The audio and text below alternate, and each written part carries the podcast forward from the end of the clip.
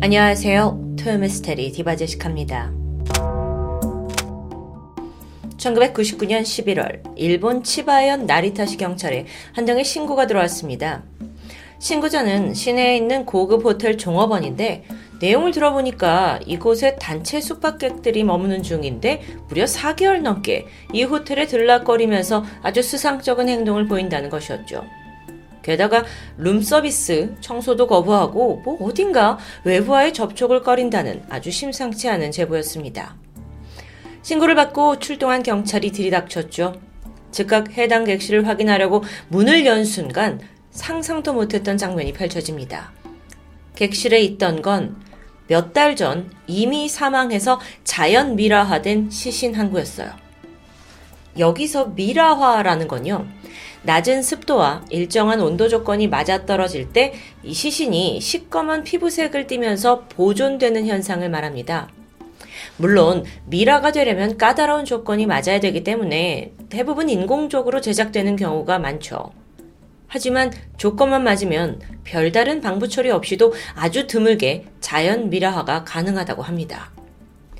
자, 이 사건의 경우 사망한 후에 시신이 얼마 정도 부패가 되다가 마침 이 호텔이 제공하는 온도와 습도 조건이 맞으면서 의도치 않게 미라화가 되어버린 상황입니다. 확인 결과 사망자는 66세의 남성 코바야시 시니치, 고령의 노인이에요. 평소 지병이 있었는데요. 자택 화장실에서 미끄러지는 사고를 당해서 휴고현에 있는 한 병원에 입원한 기록이 남아 있습니다. 보니까 이때 그는 뇌출혈을 진단받은 상태였고요. 아니, 그렇게 병원에 잘 가셨던 노인이 왜 치료시설이 아닌 호텔에서 사망했고 또 미라화돼서 발견된 걸까요? 사건을 추적하던 경찰은 마침내 이 피해자를 호텔로 데려온 인물을 찾아냈는데 가족이었습니다. 피해자의 아들 31살의 코바야시 켄지. 아니, 근데요.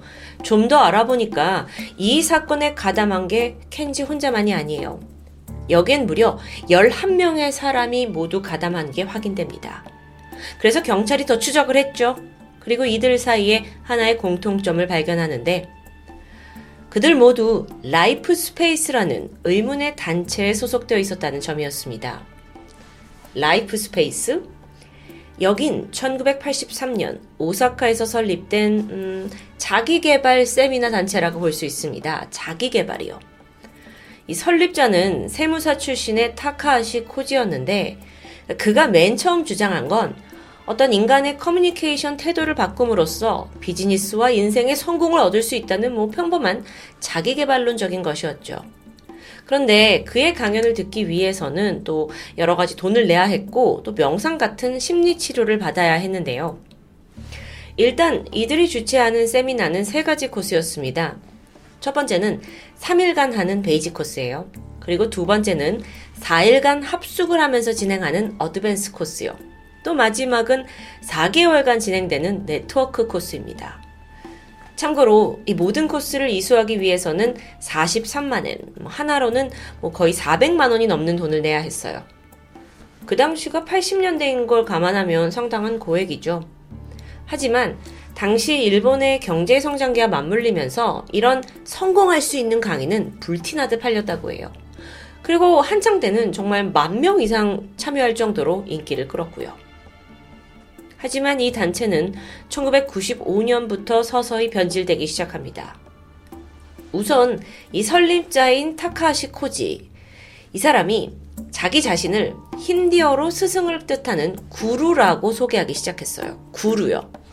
그리고 전생의 업보로 뭐 당신이 병을 갖고 있는데 내가 그걸 고칠 수 있다 라면서 샤크티팟이라는 세미나를 시작하게 되죠. 이 샤크티팟 이게 치료의 한 요법인데 그러니까 교주 타카시가 머리에 손을 얹고 두드리는 행위를 말합니다. 이걸 통해서 영혼의 업보를 없애고 병을 치료한다는 이론이에요. 이 샤크티팟이 사실은 힌디어인데요. 에너지를 뜻하는 샤크티와 내려받음을 뜻하는 팟이 합쳐진 말이에요. 그러니까 다시 얘기하면 스승이나 신으로부터 어떤 영적인 에너지를 이렇게 전달받는 경험을 뜻하는데요. 근데 문제가 있습니다. 이 타카하시 코지가 어, 샤크티 팟의 팟을 이렇게 가볍게 두드린다라는 영어 단어와 어, 착각한 거예요. 그래서 회원들의 머리를 이렇게 두드리는 의식을 통해서 병을 고칠 수 있다고 주장한 거죠. 아, 제가 자꾸 설명을 하면서도 웃음이 나오는데 어쩌면 그게 그 사이비 단체들의 특징이겠죠. 근데 이런 허술함 속에서도 단체에서 그의 이론은 절대적인 정설로 받아들여졌습니다. 당시 이 영혼을 치료한다는 세미나에 참가하려면 자그마치 500만엔, 우리나라 돈으로 5천만 원을 내야 들어갈 수 있었으니까요. 그런데 이 세미나가 이제 성황리에 개최가 되던 중 사건 하나가 발생합니다. 수행을 시키거든요. 근데 뜨거운 물에 오랫동안 몸을 담궈야 영혼이 치료된다라는 과정이 있어요. 근데 여기에 참여했던 대학생 한 명이 너무 물이 뜨거우니까 열사병으로 사망한 겁니다. 그래서 이 사건으로 라이프 스페이스는 위기를 맞이하게 돼요. 교세가 크게 위축됐죠. 그런데 이때 살아남으려고 했는지 그때를 기점으로 이 단체가 더욱더 기이하게 변질되기 시작합니다. 1999년 이번엔 아예 인도의 성자로 유명한 사티아 사이바바를 내세운 거예요. 그러면서 이 사람의 어떤 교육 시스템을 전수받았다는 내용을 기반으로 세미나 방향을 틀게 돼요. 참고로 이 사티아 사이바바는 자신이 과거 인도의 한 성직자로부터 환생한 인물이라고 자칭하고 있습니다. 자, 그런데 여기서 타카시 코지는 뭐냐?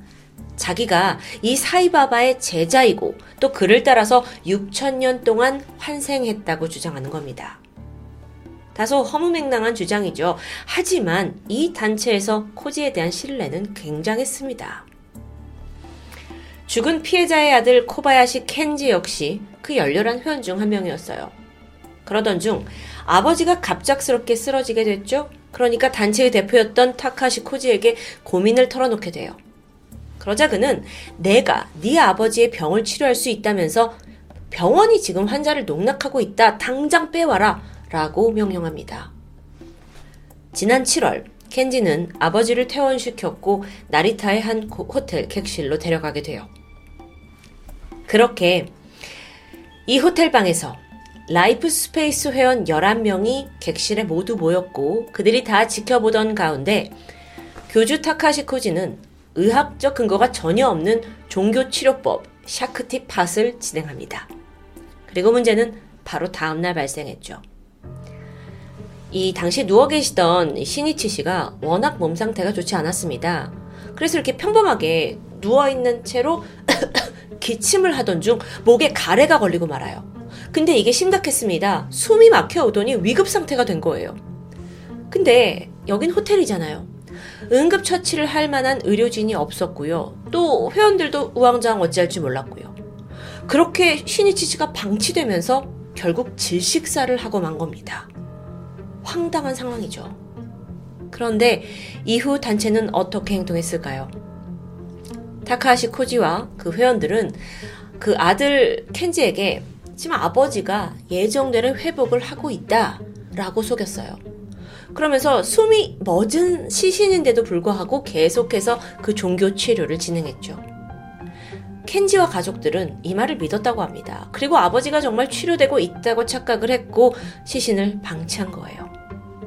추후 경찰 조사에 따르면 아들 켄지가 아버지를 봤을 때 분명 숨을 쉬지 않고 맥박도 없었고 얼굴도 어느 정도 푸르스름하게 변했다고 증언을 했어요. 그러니까 이런 명백한 사망 징후가 보였음에도 불구하고 교주는 아니다. 그는 여전히 살아있다. 라고 주장을 한 건데요. 근데 점차 시간이 지나잖아요. 그러면서 시신에 구더기가 생기기 시작합니다. 그러자 교주가 태연하게 이렇게 말했죠. 인도 겐지스 강에 수행자들이 몰려드는 것처럼 구더기가 모이는 건 신성함의 표시라는 겁니다.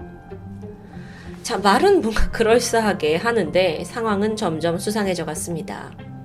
결국 이 회원들 눈앞에서도 이 상, 현상을 보고 있잖아요. 참다 못한 신자들이 아니 이 아버지가 신이치 씨가 움직임을 보이지 않는 것 같다라고 조심스럽게 지적하게 되는데 교주가 이때 큰 소리칩니다. 내가 더 전문가다. 심지어 이 교주는요 추후 경찰 조사에서도 여러분 피해자는 살아 있었습니다. 그런데 피해자가 죽은 건 경찰이 부검을 해서 해요. 라는 아주 황당한 주장을 들어놓았죠. 뇌가 좀 어떻게 되신 거 아닌가라는 생각이 드는데요. 결국 이 교주 타카시 코지는 시니치의 사망으로 체포됩니다.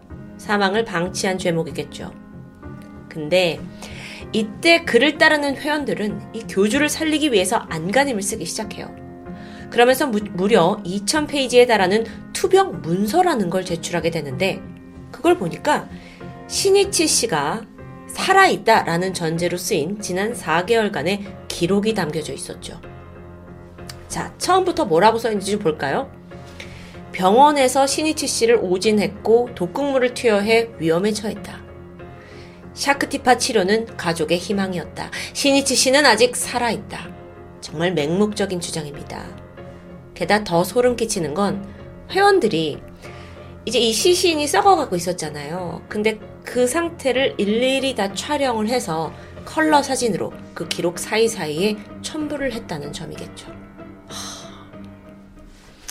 이게 밝혀지면서 이 라이프 스페이스의 사무실 또한 압수수색을 당하게 됩니다. 그리고 여기서 시설에 갇혀있던 아이들 9명이 구출돼요. 이 아이들은 라이프 스페이스 회원들의 자녀들이었는데요. 알고 보니 얘네들이 또 강제로 업무까지 부여받고 있었어요. 어, 신이치 씨, 미라가 발견되기 전에 이 시신을 닦는 일을 아이들이 했던 겁니다. 단체 내에서는 신성한 간병이라고 이름이 붙여졌었죠. 그런데 이 아이들 학교에 다닌 적이 없었고요. 그 생활하던 시설을 살펴보니까 냉장고는 텅 비어 있고 또 아이들이 먹고 덮어야 될 식기와 이불조차 부족했습니다. 그나마 외출은 자유로웠다고 하지만 타카하시 코지가 체포된 이후에는 그마저도 중단이 됐고 아이들은 꼼짝없이 감금당하는 생활을 했던 겁니다. 라이프 스페이스 측은 이 부분에 대해서 우리는 공교육을 도저히 믿을 수 없어서 독자적인 교육을 하고 있을 뿐이라고 주장합니다. 한편 타카하시 코지는 사건 이후에 기자회견을 열었습니다. 뭐가 그리 당당한지.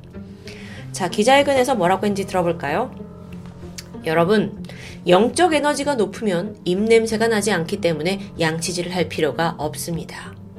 나는 더러워지지 않기 때문에 목욕을 하지 않습니다. 나는 아무것도 먹지 않아도 죽지 않습니다. 하, 여러분, 사이비 종교란 게 이런 걸까요?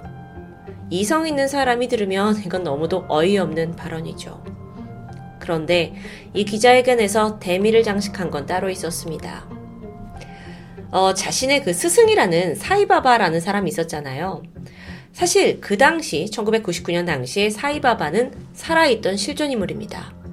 그래서 기자들이 사이바바 본인에게 가서 타카시 코지라는 사람을 당신이 제자로 가르쳤냐? 라고 질문을 하는데 사이바바가 자긴 전혀 모르는 사람이라고 답했죠. 그래서 이걸 그대로 기자가 질문을 합니다. 사이바바 씨하고 무슨 관계입니까? 제자가 아니라고 하던데? 근데 이때 코지가 뭐라고 했는지 아세요? 나는 전생에 그의 제자였습니다. 이 황당한 대답에 당시 현장에 있던 기자들도 참다 못해서 폭소가 쏟아져 나왔을 정도였죠. 이후 재판에 가서도 뻔뻔하고 당당한 태도는 계속됩니다. 재판장이 당신 혐의가 뭔지 인지합니까? 라고 묻게 되는데, 아니, 일본에는 미라가 없는데, 미라 사건이 어떻게 일어날 수 있습니까? 라면서 자신의 죄를 전면 부인해요. 이게 뭔 소리예요? 이런 상또라이한테 판결을 내려야 하는 재판장도 정말 골치 아팠겠죠. 2001년 9월, 라이프 스페이스의 교주 타카하시 코지에겐 부작위에 의한 살인이 인정되면서 1심에서 징역 15년형을 선고받게 됩니다. 여기서 그 부작위에 의한 살인이란 게 뭐냐면 그러니까 상대를 내버려 두면 죽을 걸 알면서도 아무런 조치를 취하지 않아 방치해서 사망에 이르렀을 때를 뜻해요. 그러니까 신이치 씨를 병원에서 강제로 퇴원시켰잖아요. 그러면 사망할 가능성이 높은 걸 알면서도 적절한 치료를 하지 않아서 끝내 사망하게 했다는 게 인정된 거죠. 그게 1심의 판결이었습니다. 하지만 라이프 스페이스 단체가 가만히 있을 리 없어요. 교주의 재심을 지원하는 모임을 꾸렸고요. 이 억울함을 알리려고 뭐 아주 힘을 썼습니다. 또한 자신들을 비판하는 뭐 언론과 변호사에게 소송을 제기하면서 전혀 반성하지 않는 행보를 보이는데요. 그 결과 2심의 판정은 바뀌었습니다. 법원은 이 타카하시 코지가 신이치 씨가 죽을 걸 미리 알고 있었다고 보기는 어렵다라는 부분을 인정했어요. 그래서 감형이 되었고 최종 징역 7년형이 확정되었죠. 시간이 지나서 2009년입니다. 타카시 코지가 형기를 마치고 출소했습니다. 그 이후로는 공식 석상의 모습을 드러내지 않고 조용히 지냈는 듯 했지만 그 와중에도 라이프 스페이스 회원들은 끊임없이 우리 교주님은 무죄다 라는 걸 주장하면서 재심을 해야 한다 활동을 열렬하게 합니다. 어쩌면 자신들이 지금 굳게 믿고 있는 이 신념 그리고 교주 이들이 법으로 인해서 부정당하는 걸 결코 받아들일 수 없었던 것으로 보여요. 사실 뭐 그렇게 된다면 이 단체의 존재 자체가 부질없으니까요. 시간이 더 지났고 결국 2015년 타카하시 코지가 노령으로 사망했다는 소식이 전해졌습니다. 자, 그러면서 드디어 라이프 스페이스는 실질적으로 휴면 상태가 되는 듯 했죠. 그는 사망했지만 여전히 궁금증은 남습니다. 평범한 세무사였던 타카하시 코지가 어쩌다 갑자기 뭐 성공을 운운하면서 영혼을 어루만지는 사이비 교주가 되었던 걸까요? 이에 대해서 일본에서 심층 취재를 한 적이 있습니다. 한때 라이프 스페이스의 간부였던 사람을 초빙해서 인터뷰를 하는데 그때 꽤나 인, 어, 흥미로운 증언이 등장해요. 그에 따르면 타카하시가 아주 지독한 트레이너병에 걸렸다는 겁니다. 사실 지난 80년대부터 타카하시는 직접 그 자기개발 세미나를 막 개최하고 한때는 무려 만 명이나 되는 수강생들을 뒀잖아요. 근데 이 세미나에 가보면 수강생들은 돈도 내고 저분이 이제 대단한 분이다 라는 생각에 타카시 코지가 하라는 대로 합니다. 그래서 여러분, 자기 개발을 위해서 한꺼번에 모두 웃어보세요. 울어보세요. 또 서로를 포옹하세요. 뭐 여러 가지 명령을 하는데 그걸 다 따르게 되죠.